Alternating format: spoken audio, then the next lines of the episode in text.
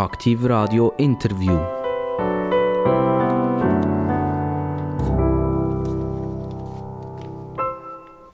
Aktiv Radio, das Radio mit den absolut interessantesten Gästen.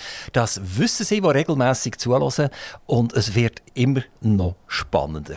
Und jetzt komme ich aber heute mit relativ schwerer Kost. Es ist halt nicht ja, wenn der Herr Divisionär da ist, dann kann er von der Armee reden.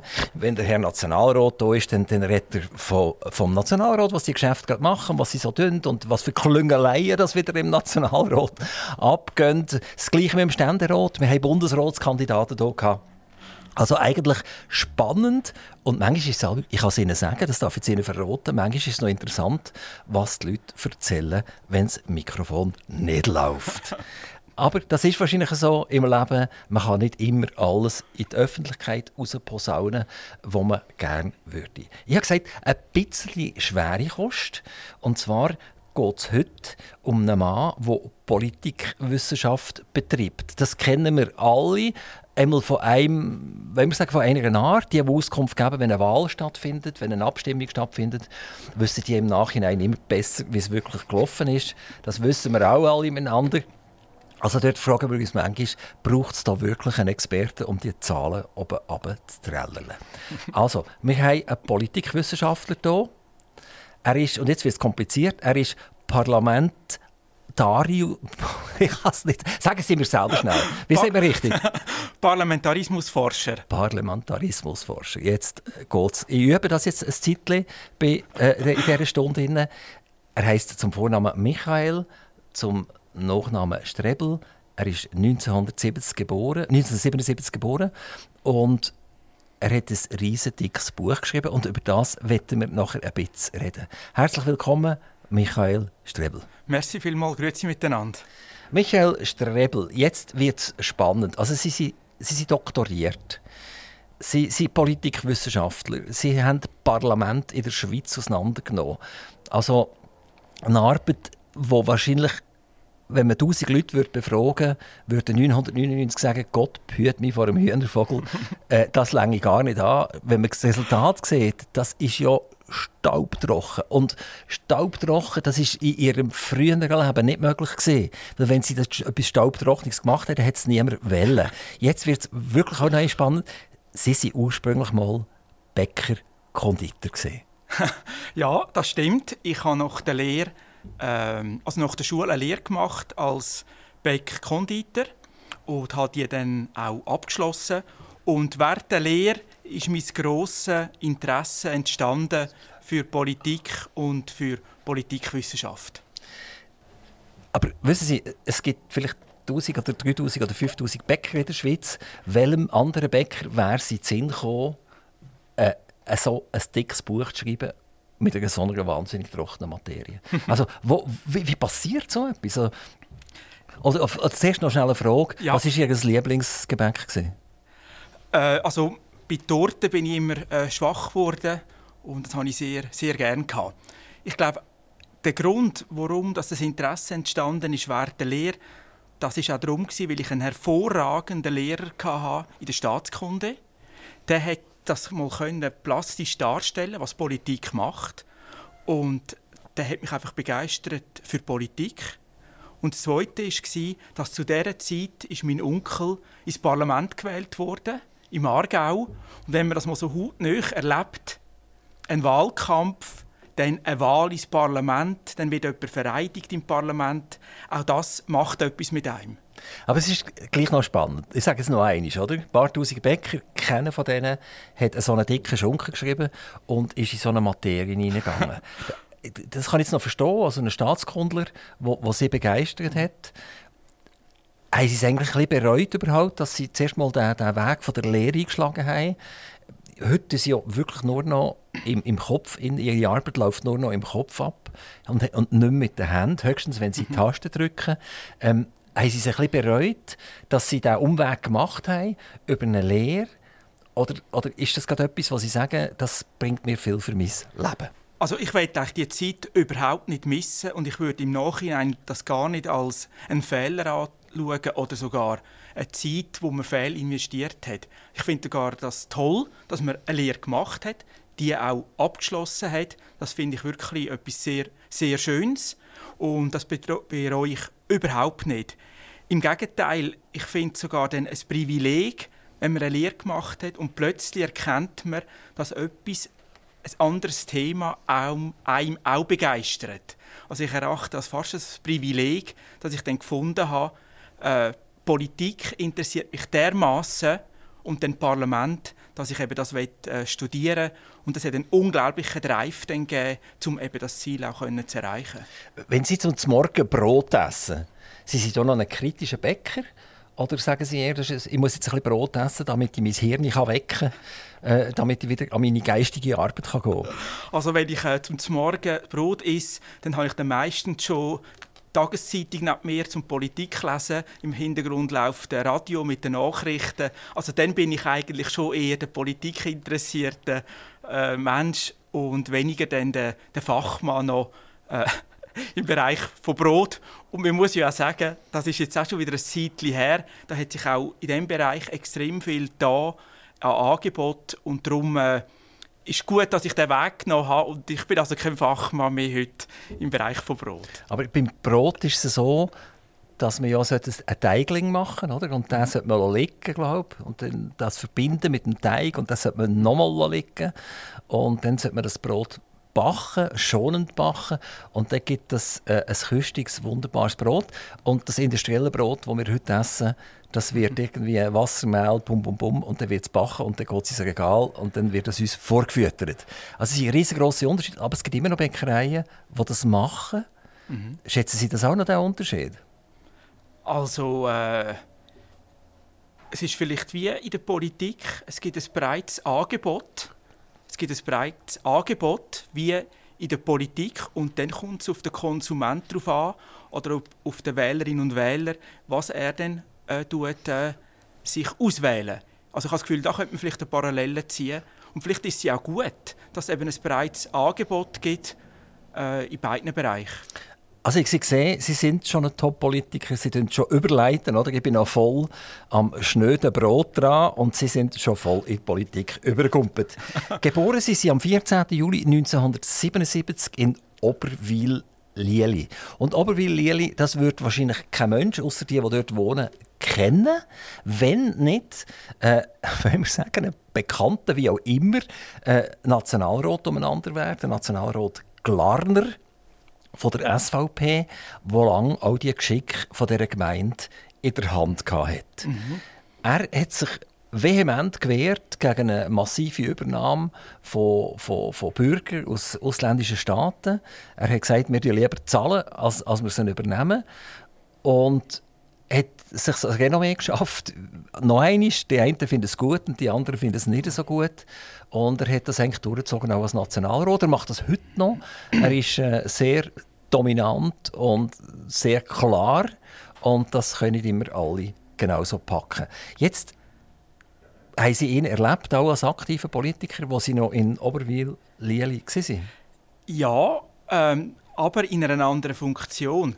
Denn ähm, am Ende meines Studiums habe ich ja dann eine Abschlussarbeit geschrieben über das Kantonsparlament äh, Aargau und habe ihn in seiner Funktion als Kantonsrat, als Grossrat vom Aargau auch interviewt, um dann die Arbeit zu schreiben. Also das ist quasi der Punkt, wo ich mit ihm äh, zu tun hatte. Äh, bei meiner Abschlussarbeit zum Thema äh, Parlament hat Auskunft gegeben.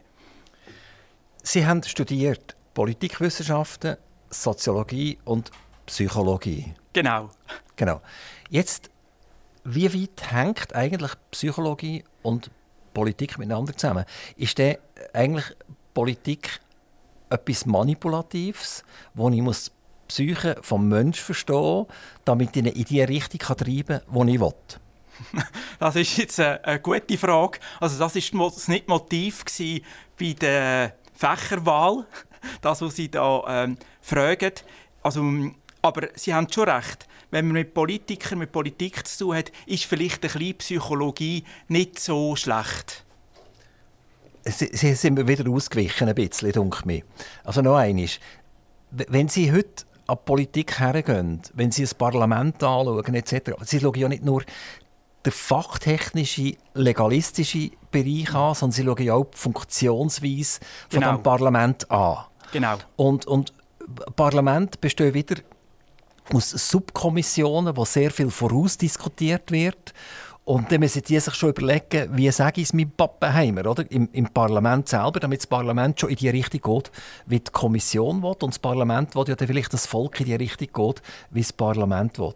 Und umgekehrt haben wir dann eine Exekutive, zum Beispiel einen Regierungsrat, der schon will, dass äh, das Parlament so funktioniert, wie er will. Also, das ist schon mega viel Psychologie dahinter. Schon, aber ich denke, gerade so viel, wie Sie in diese Frage reinpacken, glaube ich schon nicht, dass es äh, so fest Psychologie ist. Natürlich, am Schluss geht es auch im Parlament äh, um unterschiedliche Interessen.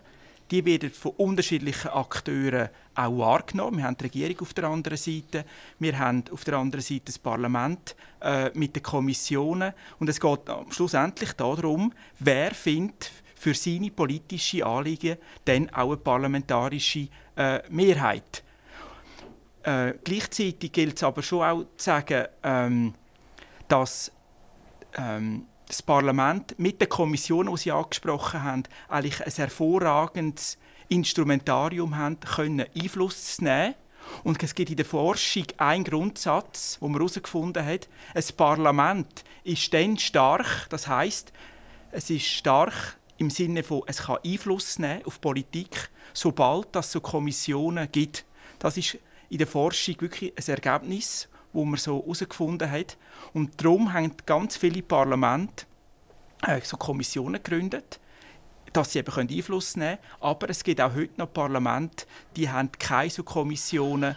Und dort sagt man natürlich dann schon, dort ist das Verhältnis zwischen Exekutive und Legislative ein anderes. In den Parlament früher ist es zum Teil verboten dass es exekutives Mitglied, also nicht direkt exekutiv, nicht der Regierungsrat oder so etwas, aber jemand, der zum Beispiel in einem Departement schafft, nicht gleichzeitig hat dürfen in einem, in einem Parlament sein. Äh, auch so- sogar ein Lehrer hat, man, hat nicht dürfen ins Parlament gehen zum Teil, weil, er- weil er gesagt hat, er ist beim Staat angestellt und er vertritt die Staatsmeinung, oder?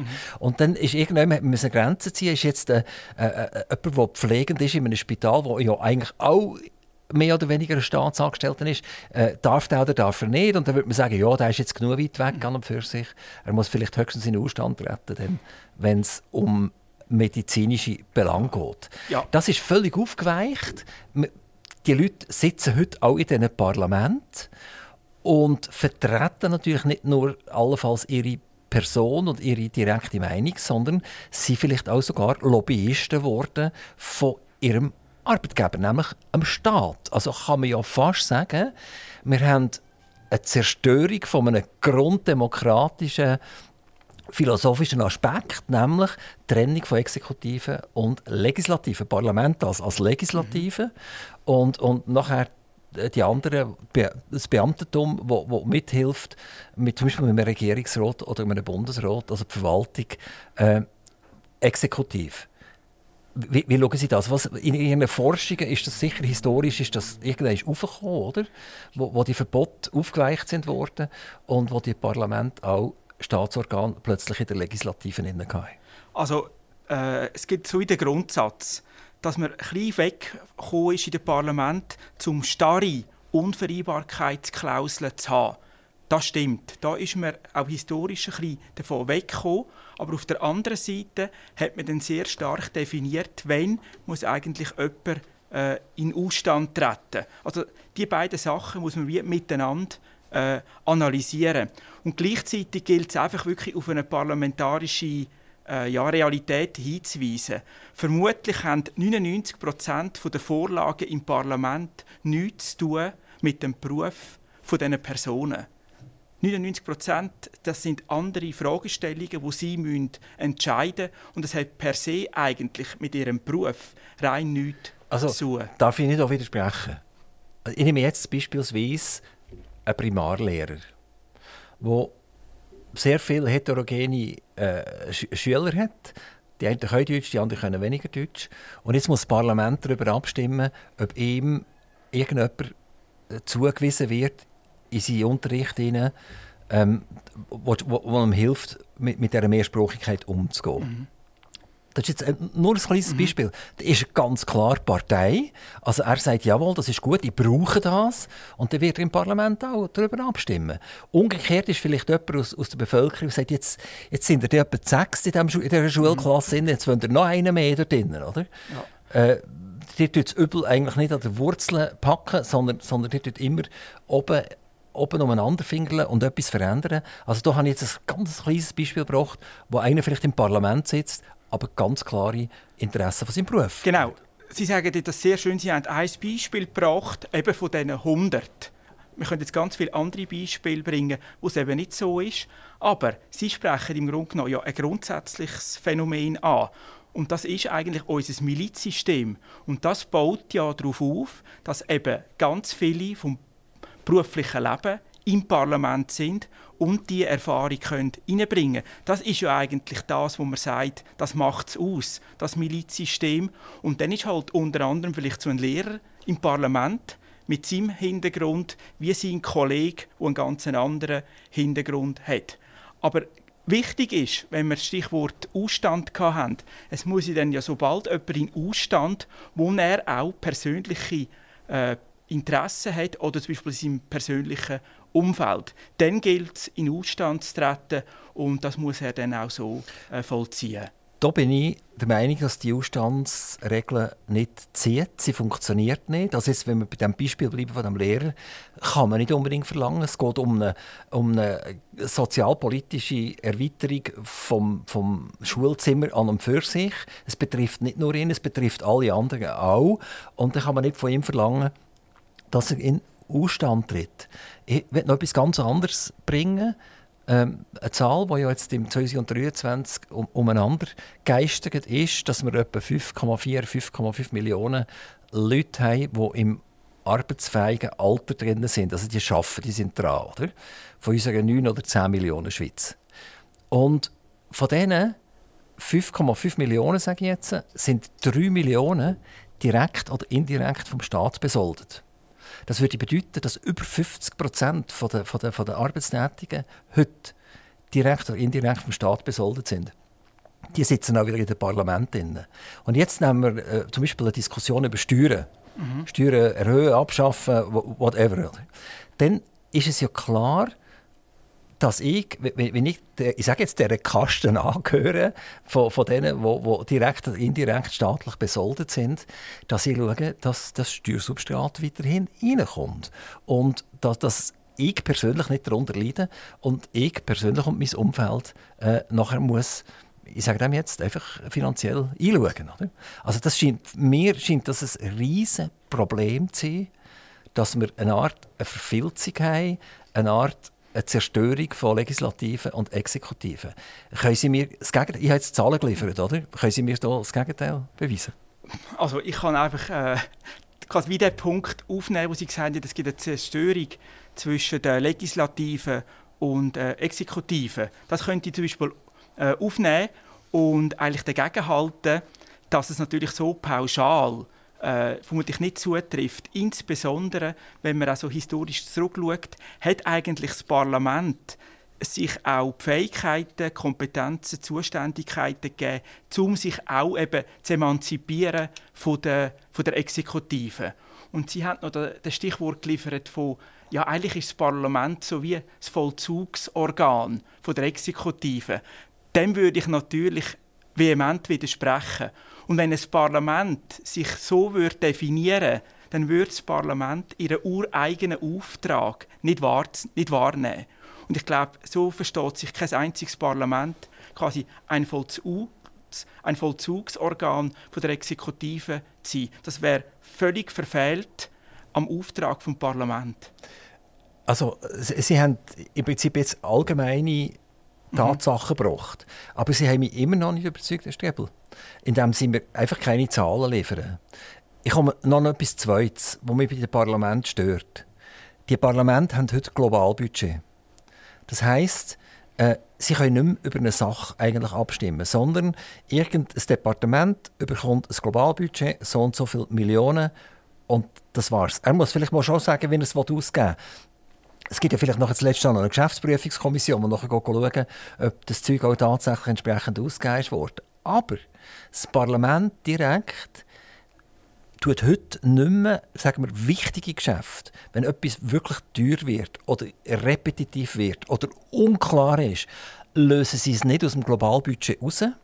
Und dann wird in diesem Rotsaal darüber diskutiert, ob das gut oder ob das nicht gut ist. Nein, es ist ein Globalbudget. Das, wär das ist mal der erste Fall, wo, wo, ich, wo ich eigentlich sage, der Parlamentarier, dem ist sehr viel Macht weggenommen worden. Oder? Nachher haben wir immer wieder, wieder Gesetze, die fusioniert werden, so unsinniges Zeugs miteinander. Jetzt gerade aktuell äh, im Kanton Solothurn wird diskutiert über Terrorismus und über Trottinette, die auf dem Trottoir äh, fahren. Oder? Genau. Mhm. So. Und jetzt hat man ein Gesetz daraus gemacht. Auf der einen Seite ist der Terrorist, der tausend Leute mit einer Bombe umbringt, oder? Mhm. Und auf der anderen Seite ist der zwölfjährige GL, der mit seinem Trottinett über, über, über das Trottoir fährt. Oder? Und das hat man fusioniert. Und jetzt müssen die, die, die Kantonsräte oder Grossräte, wie sie in anderen Kantonen heißt, darüber abstimmen, ob sie das wollen oder nicht wollen. Aber der Regierungsrat hat das in ein Geschäft hinein. Also zwei Sachen, wo ich, wo ich Manipulation sehe und wo ich, wo ich Entmachtung vom Parlament sehe. Das ist natürlich jetzt ein bunter, bunter Strauß an Fragen. Ähm, vielleicht der letzte Punkt zum Aufgreifen, das ist wirklich ein absolut spannender und zentraler Punkt, den Sie eigentlich hier ansprechen. Und zwar, kann eigentlich ein Parlament Einfluss nehmen bei den Gesetzgebungsvorhaben der Regierung? Eigentlich ist ja das der, der Kern kann das Parlament Einfluss nehmen in Gesetzesvorhaben. Und da, und das zeigt auch äh, die Forschung, das kann das Parlament, weil sie eben über die notwendigen äh, Instrumente auch äh, verfügt.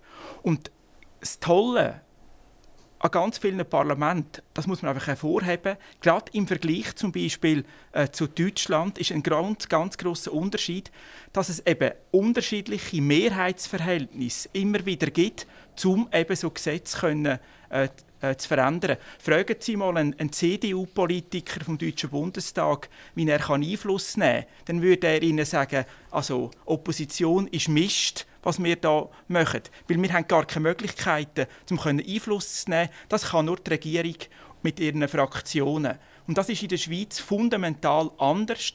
Und ich glaube, das ist eben äh, das, was unsere Parlament ausmacht, die unterschiedlichen Mehrheitsverhältnisse, die ermöglicht wird, zum Gesetz zu ändern. Und dann gibt es Forschung, wo man das sehr schön anschaut, wie kommt eigentlich ein Gesetz ins Parlament und wie kommt es raus.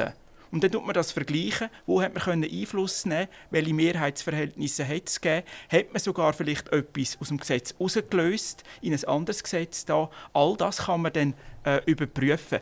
Ich würde einfach so an der, an der grundsätzlichen These äh, ein bisschen widersprechen, wo sagt, eigentlich kann das Parlament äh, nichts machen. Nein, wir haben die gesetzliche Grundlage, die Instrumente und dann geht es einfach darum, dass man es auch macht. Über das Globalbudget haben wir jetzt noch nicht ja. diskutiert. Oder? Das ist für mich auch ein Punkt. Das hat es früher nicht gegeben, die Globalbudget. Mhm. Man hat nachher gesagt, aus Effizienzgründen, weil alles komplizierter wird. Weil sie so viel Gesetze geschaffen haben, dass es so kompliziert ist, brauchen sie nachher Globalbudget mhm. und können nicht mehr über die Sachen und für sich diskutieren. Ist das nicht auch eine Entmündigung vom Parlament, das Parlament, wenn, wenn, die, wenn die Globalbudgets vorgelegt werden, sollten sie eigentlich sagen, da sind die 24 Punkte, die, die lösen wir aus dem Globalbudget raus und die werden einzeln besprochen. Ja. ja. ich bin mir nicht ganz sicher, ob das wirklich zu einer Schwächung vom Parlament beiträgt hat. Da müssen wir vielleicht jetzt Finanzpolitiker fragen. Aber ein Punkt und das wird natürlich in diesem Parlament diskutiert, wo man eben auch den Wechsel hat machen zu dem Globalbudget. Gewisse Parlamente haben das abgelehnt, den Wechsel zu dem Globalbudget. Und dort war eigentlich das Hauptargument, gewesen, dass man es eben nicht wollte, ist, dass man das Gefühl hatte, mit, mit einem Globalbudget wird alles ein bisschen komplizierter. Und das ist oftmals der ablehnende Grund, gewesen, warum dass man den Wechsel äh, nicht gemacht hat. Also das Globalbudget ist eigentlich einfacher, oder? Da kann ich ja nur noch sagen, es ist gut, oder? Oder ist nicht gut? Nein, also Globalbudget... Ich, ich, ich, ich tue ja eigentlich, eigentlich, eigentlich nur noch Ja oder Nein sagen, oder? Also es kommt das Departement und sagt, wir brauchen, nächstes Jahr brauchen wir 84 Millionen. Ja. Und dann sage ich ja oder nein, oder? Nein, so einfach ist es natürlich auch nicht. Weil wenn Sie denken, Beispiel äh, gerade im Solothurn, und wir können die andere Parlamente hinziehen, ist es ja nicht so, dass es quasi abgebrochen wird auf einfach ein Ja oder ein Nein dann bei der Parlamentssitzung. Sondern das ist ein ganz langer Prozess, wo die Finanzkommission und alle betroffenen inhaltlichen Kommissionen das wirklich prüfen. Da wird alles sehr genau geprüft. Das ist ein sehr langer Prozess. Und man schaut auch an der Regierung auf die Finger, was sie da machen wollen. Man holt sogar vielleicht äh, noch Bericht ein. Und am Ende sagt das Parlament Ja oder Nein. Aber wir dürfen den ganzen Prozess vorher nicht außer Auge lassen, wie eigentlich der äh, bestimmt wird durch das Parlament, durch Kommissionen, um eben das äh, auch wirklich zu überprüfen. Michael Strebel, Politikwissenschaftler. Ich habe jetzt eben gesagt, das ist eine trockene Materie. Jetzt, jetzt haben wir uns gerade wieder, oder ich habe mich gerade wieder leid eigentlich selber. Es ist mega spannend, Sehr, ja. über das zu diskutieren. Und wenn, wenn man Tacheles redet, mhm. dann haben sie selber gesagt, dann findet man keine Allianzen mehr und dann kann man im Parlament keine Mehrheiten mehr gewinnen. Und doch kommt jetzt meine Frage, ist das auch eine Art eine, eine Verwässerung von der ganzen Geschichte, dass die Parlamente kommen gar nicht mehr vorwärts, weil sie äh, zum Teil Polen haben, die positioniert sind. Der eine sagt, ich bin der Linken und der andere sagt, ich bin der Rechten. Und dann haben wir noch die Mitte, die ein bisschen umschwadroniert. Ähm, also wir, wir kommen eigentlich gar nicht mehr weiter und über die Essenz wird gar nicht mehr geredet. Wir machen ein Beispiel, Sozialpolitik. Wenn wir, wenn wir das anschauen, wie viel Geschäft im Bereich Sozialpolitik in diesen Parlamenten sind, dann kommt man vermutlich auf die Mehrheit. Also die beschäftigen sich wahnsinnig viel. Wie geht es weiter mit der AHV? Wie geht es weiter mit den Pensionskassen? Wie geht es weiter mit, mit Leuten, die in die Schweiz hineingeflüchtet sind? Wie geht es weiter mit den Leuten, die noch gezögert äh, sind? Wie geht es weiter mit, mit Leuten mit dem Status S aus der Ukraine? Also es sind riesengroße Diskussionen und die beschäftigen, beschäftigen alle Parlamente. Das tut das nationale Parlament, das kantonale Parlament und bis ab auf, auf Parlamentsebene äh, von, der, von der Gemeinden alle extrem beschäftigen. Mhm. Das ist mal das Erste. Und das Zweite ist, wenn ich Gemeinderäte hier am Mikrofon habe und ich fühle ihn so ein bisschen auf den Zahn sagt er mir irgendwann, weißt du was, ich kann dir jetzt einfach eins sagen. 80 Prozent von allem, was wir hier machen, ist durch einen Kanton vordefiniert. Ich kann noch genau 20 Prozent definieren. Mhm. Wenn ich einen Kantonsrat bei mir habe und, das, und die gleiche Frage mhm. stelle, sagt er, ja weißt, du kannst noch lange wünschen, oder? Dein Wunschkonzern ist wunderbar, oder? Aber vergiss es, oder? 80 Prozent unserer Arbeit ist durch Bundesgesetz und, und Verordnungen eigentlich vorgeben, wir können noch über 20 Prozent mhm. von, von dem Steuersubstrat, das wir generieren, eigentlich darüber reden. Auch das ist ja eine Einengung, eine brutale Einengung jetzt vom föderalistischen Prinzip. Also man könnte fast sagen, das ist ein Domino-Spiel. Der Nationalrat und der Ständerat bestimmt mit dem Bundesrat zusammen und dann sind 80 Prozent vom kantonalen Budget schon mal aufgebraucht, oder? Und nachher muss der Kantonsrat seine 80 Prozent, die er muss erledigen muss, weitergeben an die Gemeinden und dann sind die auch schon wieder zu 80 Prozent geschlossen. Wo ist denn da die Demokratie? Gute Frage. Also, ähm, natürlich, es, ähm, am, am, Anfang steht ein demokratischer Entscheid. Aber ich würde doch das äh, in Zweifel ziehen, dass quasi 80 Prozent vorgegeben sind. Wir leben in einem ausgeprägten föderalistischen Staat.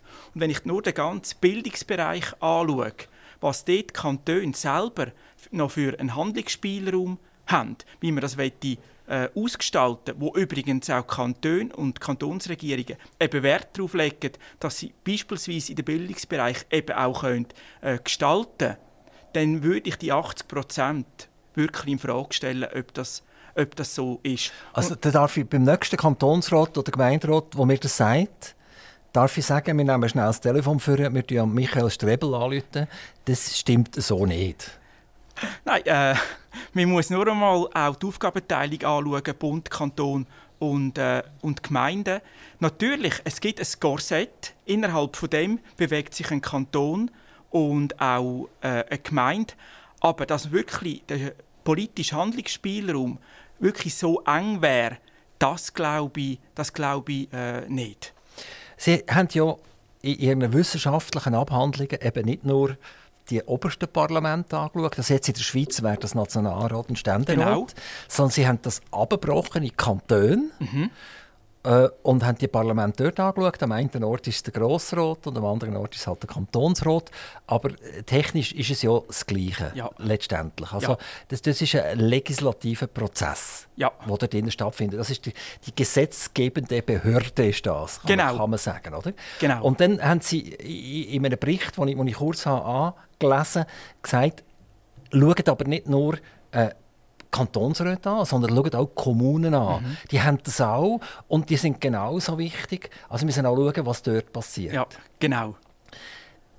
Das ist eine, eine, eine Riesenarbeit, oder? Das ist eine Riesenarbeit. Also ich kann mir jetzt noch vorstellen, dass sie irgendwie ein, ein Forschungsbudget würden bekommen und sagen, schaut eigentlich mal ganz genau schauen, wie ist die Schnittstelle zwischen Bundesrat und, und, und der Röt beispielsweise. Das könnte ich mir jetzt noch vorstellen, das könnte ich jetzt noch packen, oder? Genau. Aber, aber sie haben sich ja ihre Aufgabe irgendwie so Menschen unmöglich gestellt und haben gesagt, wir fangen oben an und können unten weiter schauen, wie, wie, wie funktioniert das eigentlich. Genau. Was, was ist die Grunderkenntnis aus dieser mega Arbeit, die sie hier geleistet haben, aus einem Buch, das 1,1 Kilo schwer ist. Also man könnte es auch brauchen, letztendlich, um einen Nagel einzuschlagen. Es ist dermaßen äh, äh, ein mega Teil, oder? Mhm. Äh, wie, wie, wie, haben Sie sich die Aufgabe, haben Sie sich ja fast selber erteilt, oder? Also Sie, Sie sind einfach ein, ein Masochist, oder? ähm, ja, was ist eigentlich so Grunderkenntnis? Und wenn ich auf all die, und wir haben knapp 500 Parlamente in der Schweiz, wenn ich auf die Parlamente schaue, dann gibt es eine Grunderkenntnis, nämlich der ausgeprägte Föderalismus, den wir haben, der trifft sehr wohl auch auf die Parlamentslandschaft zu. Also der ausgeprägte Föderalismus bei den Parlamenten, das ist quasi eine Erkenntnis, die ich äh, äh, gewonnen habe. Und wenn man so jetzt auf die Schweiz schaut, ist es einfach absolut spannend zu sehen, dass wir Kantone haben, insbesondere in der Weltschweiz, wo es nur kommunale Parlamente gibt. Dort gibt es gar keine äh, Gemeindeversammlungen. Das ist ausgeschlossen. Auf der anderen Seite haben wir Deutschschweizer Kantone. Dort ist es genau umgekehrt. Dort darf es nur eine Gemeindeversammlung geben und kein Parlament, zum Beispiel der Kanton Uri und so ist die Parlamentslandschaft wirklich extrem unterschiedlich. Können wir das vielleicht schnell noch ein bisschen ja. verdeutlichen? Weil das, denke mir, das ist ganz schwierig zu verstehen. Mhm. Nehmen wir jetzt wieder als Beispiel halt noch einmal den Kanton Solothurn. Ja. Dort haben wir in, in, in der Stadt Solothurn auf der Gemeindeebene, dort gehen wir jetzt ins, ins, in die Gemeindeversammlung, ja, oder? Genau. Und die Gemeindeversammlung, das ist der legislative Part, oder? Genau. Das sind das ist nicht nur einfach abstimmen über etwas Ja, Nein, sondern das sind eigentlich die, die die Gesetze machen. Und, und eigentlich ist niemand mehr, wo die Gemeindeversammlung äh, geht, der Meinung, er macht eigentlich Gesetze, er ist legislativ. Oder? Wir haben das Gefühl, der Gemeinderat, der nachher da ist, der sei legislativ. Oder? Aber das stimmt nicht, er ist exekutiv. Ja. Und, und, und die Verwaltung ist eigentlich der Zubringer für die Exekutive, sprich für einen Gemeinderat. Oder? Genau. Also das ist, das ist fast nicht zu verstehen, hat sich aber durchgesetzt über viele, viele, viele, viele Jahre. Genau. Und man hat immer wieder probiert, Vorstöße zu machen, die Rollenverteilung zu ändern. Und das ist die Diskussionsgrundlage, die Sie jetzt gerade angepackt haben, oder? Genau, genau Sie sagen es richtig. Grundsätzlich gibt es ja das Modell, auch in Solothurn. Man hat die Gemeindeversammlung, quasi die Legislative, wo im Grundsatz alle Stimmberechtigten dürfen teilnehmen und schlussendlich über die Entscheid beschließen, wo sie auch zuständig sind. Und das ist das überwiegende Modell in, hier in Solothurn. Wir haben ja nur ein Parlament in Solothurn, in Olten. Aber grundsätzlich ist es so, jede Gemeinde kann wählen zwischen der Gemeindeversammlung und dem Parlament. Sie persönlich mit all Ihren Forschungen, mhm. die Sie betrieben haben, sind Sie für die Abschaffung von, von den Gemeindeparlament, Kommissionen, kurlige äh, Konstitution. Also, Sondern dass man wieder weiß, das ist die Legislative, das ist die Exekutive. Was, was ist so ja, also der, der Ratschlag, den Sie mir würden geben Also ich werde natürlich das oft gefragt von Politikern oder auch von Gemeinden, soll ich mehr ein Parlament einführen, beispielsweise. Das werde ich oft gefragt. Und da ist eigentlich meine Antwort, äh, Man muss eine objektive Analyse machen, wie ist die Teilnahme der Bürger an der Gemeinsversammlung? Also, wie viel nehmen eigentlich noch teil? Kann man dort wirklich Einfluss nehmen auf die politischen Geschäfte? Also jenseits von einfach Ja, Nein, sondern kann man materiell Einfluss nehmen? Und das Dritte ist, kann eine Gemeinsversammlung auch eine Kontrollfunktion über die Regierung und die Verwaltung ausüben? Das ist quasi eine objektive Analyse. Und wenn man das ausgewertet hat, dann kommt die nächste Frage, braucht es vielleicht eine Systemänderung im politischen System hin zu einem Parlament? Also eine der Grundlagen ist tatsächlich die Menge der Menschen, die noch teilnehmen. Das ist wichtig, oder? Absolut. Also wenn wir jetzt, äh, ich komme wieder Beispiel, wir gehen jetzt vom Kanton Solothurn in die Stadt Solothurn mhm. rein, mit rund etwa 16'000 Einwohnern. Mhm. Und da würde ich jetzt schätzen, als Teilnehmer von, von diesen Gemeinsversammlungen, da können wir so zwischen 100 und 400 Leute irgendwie mhm. Äh, balancieren, je nachdem, wie, wie wichtig das Geschäft ist. Ja. Und dort spürt man an und für sich, und jetzt komme ich wieder zurück auf die mhm. Manipulation, dort spüre ich, dass gewisse äh, Gremien kommen, wenn die Abstimmung stattfindet, laufen sie rein. Wenn die Abstimmung durch ist, laufen sie wieder raus und haben nachher im Prinzip Recht bekommen. Ja. Und eigentlich zu Unrecht, weil sie sind nicht einmal in der Diskussion bleiben. Ja. Oder ich tue jetzt noch etwas behaupten, ich sage nicht, dass das wirklich so stattfindet. Nehmen wir mal an, die Stadtverwaltung will etwas durchbringen. Mhm dann muss sie eigentlich, wenn sie es schafft, 150 Leute von ihren Mitarbeitern und neue Leute und Onkeln und Tanten und so weiter zu mobilisieren, dann bringen die jedes Geschäft durch. Und dann ist natürlich äh, die Gemeinsversammlung ad absurdum geführt. Ja, also ich bin ja Stadtsolothurner und nehme an der Gemeinsversammlung auch mal einen Teil. Darum würde ich bei dieser konkreten Frage vielleicht ein bisschen Ausstand treten und das als Wissenschaftler allgemein beantworten. Wenn man zum Beispiel schaut, das jüngste Parlament, das gegründet wurde, ist in der Schweiz, in der Deutschschweiz, das ist Wetzikon in Zürich. Und warum hat man dort einen Wechsel gemacht zum Parlament? Das sind zwei Punkte und das geht zu Ihrer Frage. Das eine war, dass man gesehen hat, es nehmen einfach zu wenig Leute teil an dieser Gemeinsversammlung. Und der zweite Aspekt war, dass man das Gefühl hatte, dass je nachdem eine politische Seite mobilisieren kann und durch die Mobilisierung kann man ein politisches Geschäft durchbringen. Also, das kann passieren und oftmals ist das auch der Grund, dass man sagt, man muss wegkommen äh, von dem System hin zu einem Parlament. Kann man sagen, früher war die Teilnahme viel reger gewesen? Oder ist auch, äh, wollen wir sagen, die Verwaltung und die Exekutive fair umgegangen mit der Legislative? Hat man ihnen mehr Mitspracherecht gegeben? Dann hat es die Leute auch tatsächlich interessiert. Und jetzt komme ich eine Abstimmungsbroschüre über, wo ich sage, ja, da kann ich ja oder nein, ja, ich, ich habe keine Chancen, oder? Ja. Und wenn ich nachher ans Mikrofon führen gehe, dann habe ich vorne auf dem Podium ein paar, die den Kopf schütteln und sagen, was will jetzt der noch überhaupt, oder?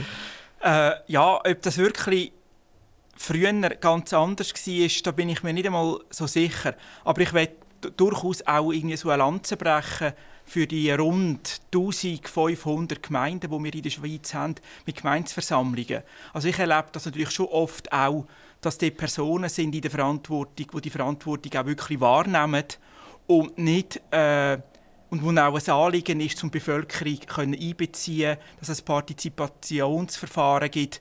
Also, dass es nicht einfach ein, ein Ansatz ist von, wir wollen das unbedingt in eine Richtung äh, äh, lenken. Also, auch da plädiere ich stark, es gibt weder schwarz äh, noch weiß. Schaffhausen und Luzern sind zwei Städte, die alte Parlamente kennen, schon ja. lange. Ja. Ähm, was ist denn Ihre Erfahrung mit, mit dem Parlament? Also das ist ja vielleicht auch noch ein Beweggrund, ja. zu sagen, ich verzichte jetzt auf die Gemeinsversammlung, weil wir haben Städte, kleinere und größere Städte, die eine sehr positive Erfahrung ja. Mit dem Parlament gemacht haben. Ja. Also, jetzt die Städte, die Sie angesprochen haben, oder auch äh, andere, ähm, es ist regelmäßig auch eine Diskussion, ob man das Parlament beibehalten oder zu einer Gemeinsversammlung wieder zurück. Und es, da gilt auch der Grundsatz, also wirklich, also 99 Prozent der Parlamentsgemeinden, die wollen nicht mehr zurück, das, weil es einfach bewährt hat, die Auseinandersetzung mit der Politik. Vielleicht können wir auf die Vorteile noch sprechen. Aber es hat einmal eine Welle gegeben in der Schweiz, wo es zur Abschaffung ist vom Parlament. beispielsweise in den 70er, 80er Jahren, in den 80er Jahren im Kanton Aargau. Da sind innerhalb von kurzer Zeit wieder fünf Parlamente abgeschafft worden. Äh, weil man gefunden hat, oder die Initianten haben gefunden, wir wollen wieder zurück zur Gemeinsversammlung, zur direkten Mitwirkung bei der Politik. Haben Sie da Ihre Forschungen involviert? Ja.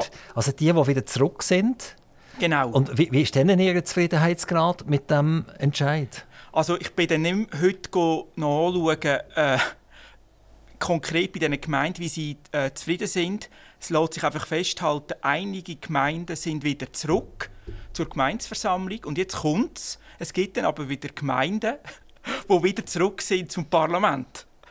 Die einfach nach einer gewissen Zeit wieder gesehen haben, also diese äh, Teilnahme ist einfach nicht ähm, ja, zweckmäßig, wo wir haben. Und dann sind sie quasi von der Gemeinsversammlung zum Parlament, Parlament, Gemeinsversammlung und von der Gemeinsversammlung wieder zurück zum Parlament. Wenn es ein Parlament würde geben, und ich komme jetzt wieder zu dem Beispiel Kanton Solothurn respektive Stadt Solothurn, ja. dann würde ja die Funktion des Gemeinderat, wie, wie er heute läuft, in Frage gestellt. Weil der Gemeinderat, wenn man, wenn man die Protokoll liest, was dort diskutiert wird, dann hat das ganz stark legislativen Charakter. Das stimmt. Ja. Und äh, damit wird ja jeder Gemeinderat, der gewählt ist und gern Gemeinderat ist, wird wahrscheinlich wieder Teufels Weihwasser äh, äh, sagen, ich will kein Parlament einführen, weil mein Job ist eigentlich nachher weg. Ja, aber das Interessante ist ja, und wenn Sie Stadt Solothurn angesprochen haben, Stadt Solothurn hat ja erst gerade über die Frage diskutiert, wann wir äh, zu einem Parlament wechseln. Und dort hat ja der Gemeinderat, und das ist ja sozusagen eine 30-köpfige Exekutive in der Stadt Solothurn, in der Mehrheit beschlossen, wir stellen an der Gemeindeversammlung den Antrag, wir wollen zu einem Parlament wechseln. Das ist ja äh, spannend. Aber es ist nicht durchgekommen? Nein, aber äh, man muss sagen, an der Gemeindeversammlung hat man dann darüber diskutiert, über den Entscheid und hat dann die Frage, ob man will, ähm, einem, also zu einem Parlament wechseln am Stimmbürger übertragen für die Urnenabstimmung. Und dann ist es zur Urnenabstimmung gekommen, ob man zu einem Parlament wechseln will. Und am Schluss haben neun Stimmen den Unterschied gemacht, dass man eben bei der Gemeinsversammlung äh, bleibt. Michael Strebel, Hand aufs Herz als Politikwissenschaftler und mit dem grossen Wissen über die Kommunen, Kantone ja. und, und äh, Bund sind sie führen als Mikrofon und haben dort den Teilnehmern mal ein gesagt, wie es funktioniert eigentlich. Haben sie es gemacht? Nein, ich bin äh, im Publikum und äh, eigentlich auch in meiner Rolle als Wissenschaftler und ich habe dann das auch ausgewertet und das ist übrigens auch ins Buch eingeflossen, aber ich habe dem Abend nicht ähm, das Wort ergriffen. Und übrigens bin ich auch in dieser Sitzung vom Gemeinderat, äh, wo über die Frage diskutiert hat. Also nicht als Gemeinderat, sondern weil es öffentlich ist, Sie sind genau, zuhören? bin ich zuhören. Und zum auch... Ist noch jemand anders zuhören? Sie waren allein dort? Äh, also viele sind nicht gewesen. Das ist ja auch, auch etwas ganz Spannendes, ja. oder? Das ist ja alles öffentlich, oder? Genau. Genau. Und es, keiner geht dahin. Ja, das ist halt, äh, also ich mache einfach auch die Erfahrung, wenn ich zum Beispiel sage, dass eben die Sitzungen öffentlich sind. Viele wissen das ja auch gar nicht, dass das wirklich öffentlich ist. Da ist ein grosses Unwissen um, dass es überhaupt die Möglichkeit äh, äh, gibt. Und also ich kann alle nur auch mal irgendwie äh, begeistern oder einladen, um mal bei einer so einer Sitzung teilzunehmen und eins zu eins sehen, wie die Gemeinderäte eben zum Teil wirklich ringen um einen Entscheid und dass sie sich nicht immer alles so einfach machen, wie man sich das oftmals auch äh, also Zum Teil sind ja sogar die Regierungsratssitzungen öffentlich. Genau. Man kann sogar dort sitzen und zuhören. Genau, ist ich, ich weiß nicht, ob die nachher irgendwie äh, A und B haben und dann muss zuerst der, äh, der Sekretär rausschauen, ist irgendein Zuschauer da und ah, dann machen wir Traktandum A. Genau. Und, oh, jetzt ist einer da, wir machen Traktandum B. Also der Kanton Solothurn ist der einzige Kanton in der Schweiz, wo das Prinzip kennt, dass Sitzungen der Exekutive öffentlich sind, ist der einzige Kanton. Und der Kanton Solothurn hat auf Parlamentsseite also zwei, drei Sachen, wo sie der einzige Kanton sind in der Schweiz, wo das spezifische äh, hat. Ich komme zurück auf die Gemeinsversammlung, ja. auf die legendäre, von den neun Stimmen Unterschied. Ja. Warum Sie sind nicht vorgegangen und haben ihr Wissen ausgepackt und haben eigentlich zugunsten vom Parlament votiert. Weil, wenn ich das spüre, ist schon äh, die Erkenntnis aus diesen Studien heraus, spricht dafür, dass nicht mehr 100 oder 150 Leute äh, etwas können verändern können, wo, wo eigentlich ein paar Tausend verändern oder? Dann ist es besser, wenn man ein Parlament hat, das sich in der Sache auskennt und wo politisch darüber diskutieren kann. Warum um Himmels Gottes Willen sind sie nicht vorgegangen? Warum haben sie die Augen verschlossen, die Tore zugemacht und haben sich festgehabt an diesem Stuhl und sind nicht ans Mikrofon vorgegangen? Also zuerst muss ich auch sagen, es war also wirklich ein absolut spannender Abend und vielleicht tun sie äh, meine Rolle oder mein Gewicht auch ein bisschen äh, überschätzen, das ich da vielleicht an einem Abend habe. Aber es ist schon so, äh, es gibt einfach gewisse Themen, die dann aufgebracht werden zugunsten von einem Parlament, zugunsten von einer Gemeinsversammlung, wo ich auf Grundlage von dieser Forschung schon auch etwas äh, kann sagen kann. Um ein Beispiel zu nennen, und das kommt überall. Sobald dass man über Parlament diskutiert, kommt der Satz, äh, sobald dass man ein Parlament hat, werden die Steuern erhöht. Und das ist ein Argument gegen kommunale Parlament, wird vorgebracht. Also das kann man statistisch beweisen. Parlament gleich Steuererhöhung. Genau, das wird dann gesagt. Ja, stimmt das auch da? Nein. Ah, stimmt nicht? Nein. Ah, das ist Blabla. Also da gibt es keinen statistischen Zusammenhang zwischen einem kommunalen Parlament und Erhöhung der Steuern. Und äh, gerade ganz aktuell diskutiert ja die grösste parlamentslose Stadt in der Schweiz, Rapperswil-Jona, ob sie das Parlament einführen wollen. Und dort wird das jetzt von den Gegnern auch gesagt, ja, wir wollen kein Parlament, weil dann, das sieht man bei den anderen Parlamenten, Steuern äh, erhöht werden. Und das ist zum Beispiel eine Erkenntnis von dieser Studie, da gibt es keinen statistischen Zusammenhang zwischen einem Parlament und den Steuern. Und dann komme ich zum Zug, wo vielleicht dann so etwas darf, äh, darlegen und zeigen, wie es ist. Sie, Sie haben ja, glaube zweimal einen Moment lang für Parlament geschafft. Unter anderem im Kanton Solothurn haben Sie für einen Kantonsrat geschafft. Genau. Was, was ist Ihre Stelle? Sekretär vom Kantonsrat? Oder wie muss man dem sagen? Was sind Sie? Gewesen? Genau, ich bin ein Ratssekretär vom Kantonsrat. Also da tut man äh, Sitzungen vorbereiten. Wir dürfen den Parlamentspräsident, die Parlamentspräsidentin äh, unterstützen. Das ist eine äh, Funktion, ja. Aber meine Karriere hat eigentlich in einem anderen Parlament angefangen. Und zwar äh, schon während dem Studium, kurz vor Abschluss, bin ich eingestellt worden vom Kantonsrat in St. Gallen. Und dort bin ich dann acht Jahre und habe dort äh, Kommissionen betreut vom äh, Kantonsrat in, in St. Gallen. Das war quasi mein Einstieg in das Parlament in St. Gallen. Also dann haben Sie schon das erste Mal parlamentarische Erfahrung können sammeln was ist dazu gekommen, dass sie St. Gallen verloren haben? Das hat ja eine, so, so, eine Stelle kann ja eine Lebensstelle sein, oder? bis man 65 ist und pensioniert ist. Genau. Der Kanton zahlt ja wahrscheinlich auch eine recht gute Pensionskasse. Äh, ja, also der, der Grund war ein parlamentarischer, wie Sie sich denken können. Und zwar äh, in Zürich, die Stadt Wetzikon hat beschlossen, dass sie die Gemeindeversammlung zugunsten von einem Parlament äh, auflösen und dann bin ich quasi dazugekommen, um das Parlament aufzubauen, äh, weil es ein neues Parlament gegeben hat. Und das war der Grund, warum ich gewechselt bin. Und wenn ich auch zurückschaue, so meine beruflichen Stationen, dann ist das schon ein Highlight.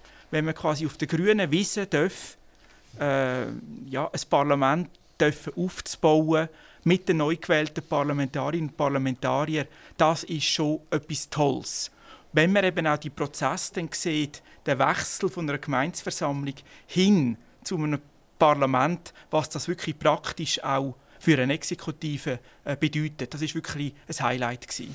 Bei mir am Mikrofon der Michael Strebel, Politikwissenschaftler und Autor. Ist auch als Dozent oder Professor an verschiedenen Universitäten tätig, auch in Deutschland, an der, an der Fernuniversität Hagen, in Berlin, glaube ich, auch so. Genau. genau. Also da, da, kann man ja fast sagen, da können Sie ja Ihr Buch gar nicht mitnehmen. Das nützt ja gar nichts, weil in Deutschland funktioniert ja eh alles andere. Also sie, haben, sie haben sich nachher nicht nur angetan, nachdem sie in der Schweiz alles gewusst haben, wie es funktioniert, dann haben sie sich das noch angetan und sind auf Deutschland das auch noch anschauen.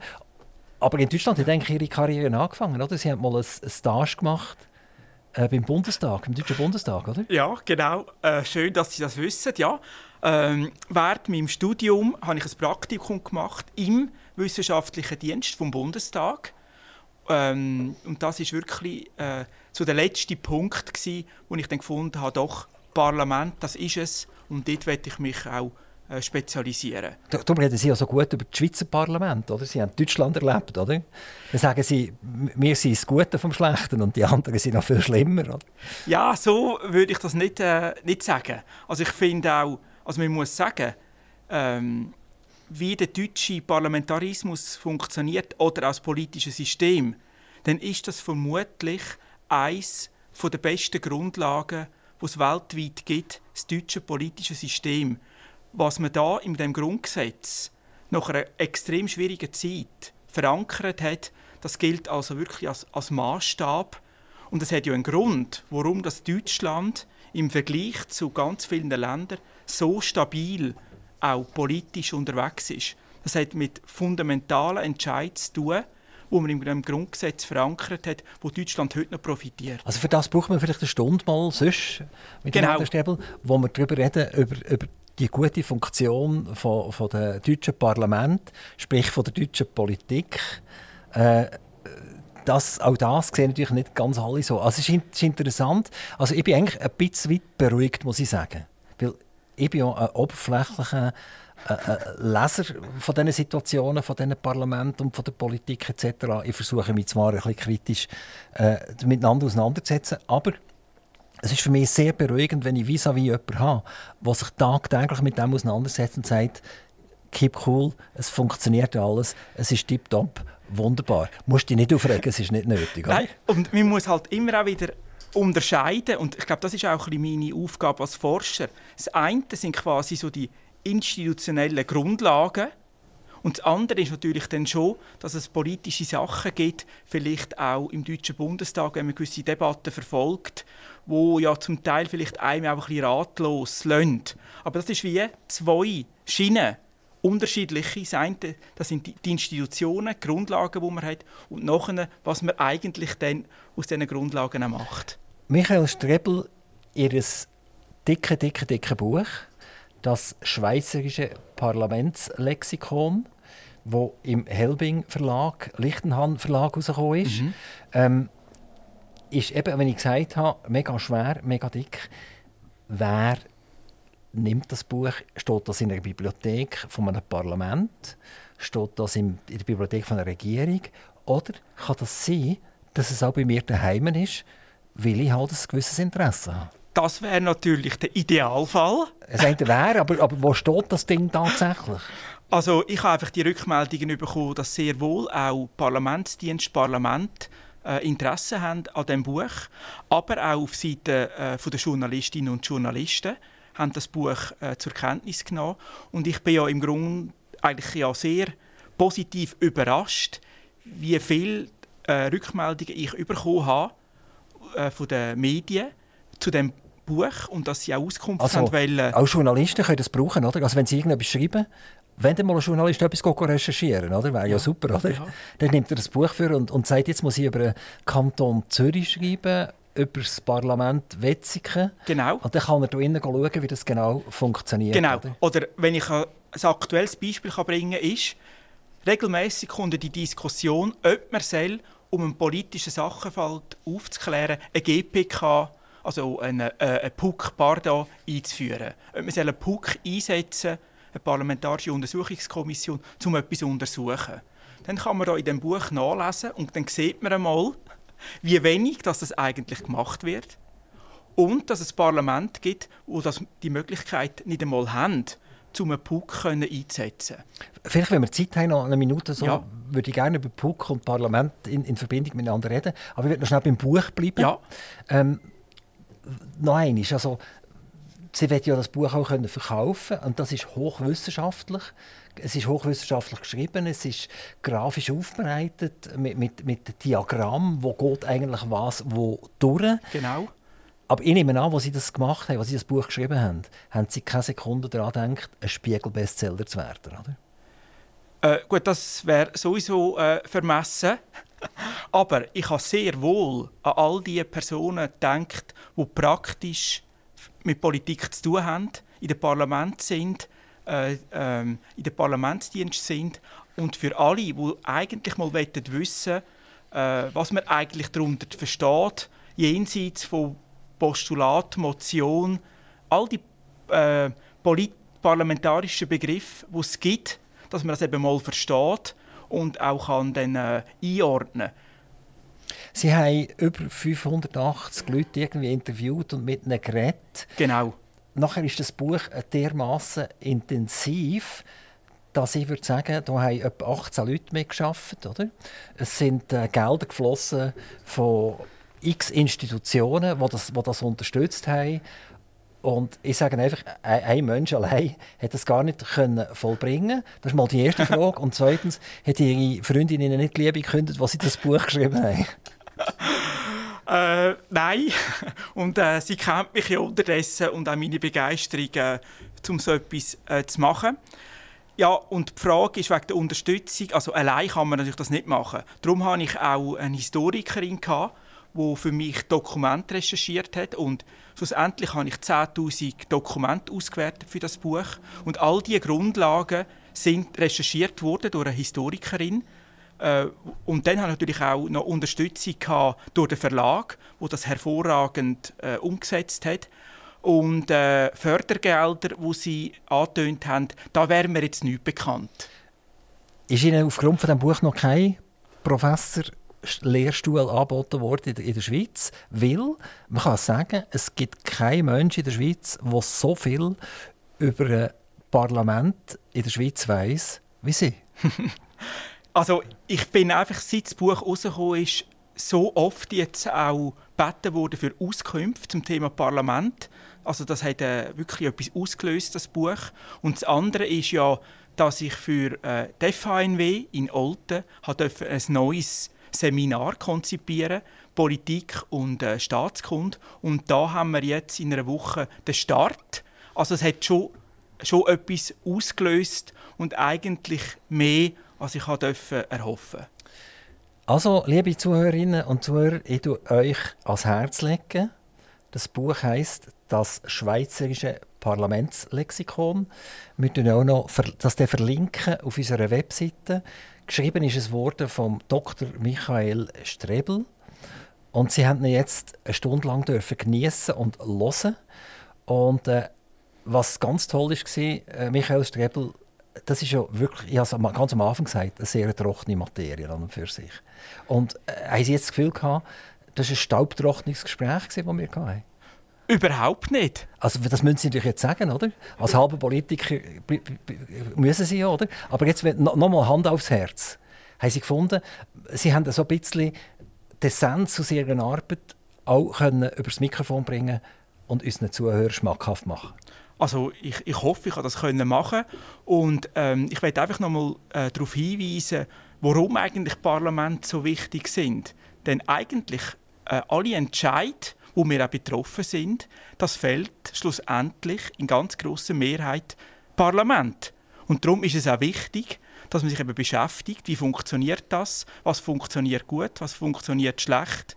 Und aus meiner Sicht ist das alles andere als, äh, als staubtrocken. Das Buch gibt es nur als Buch oder kann ich es auch irgendwann als PDF aber dass ich kann suchen drin oder ja, so? Nein, momentan gibt es nur als Buch. Nur als ja, Buch. Ja. Michael Strebel, Ganz herzlichen Dank, dass Sie hierher gekommen sind. Ich danke Ihnen. Es super gesehen. Ich freue mich eigentlich, wenn ich, wenn ich das Radio immer nutze, um selber etwas zu lernen. Das ist genial. Herzlichen Dank. Ich hoffe Ihnen, liebe Zuhörerinnen und Zuhörer, hat es Ihnen auch gefallen. Merci vielmals. Bis bald. Merci vielmals. Aktiv Radio Interview.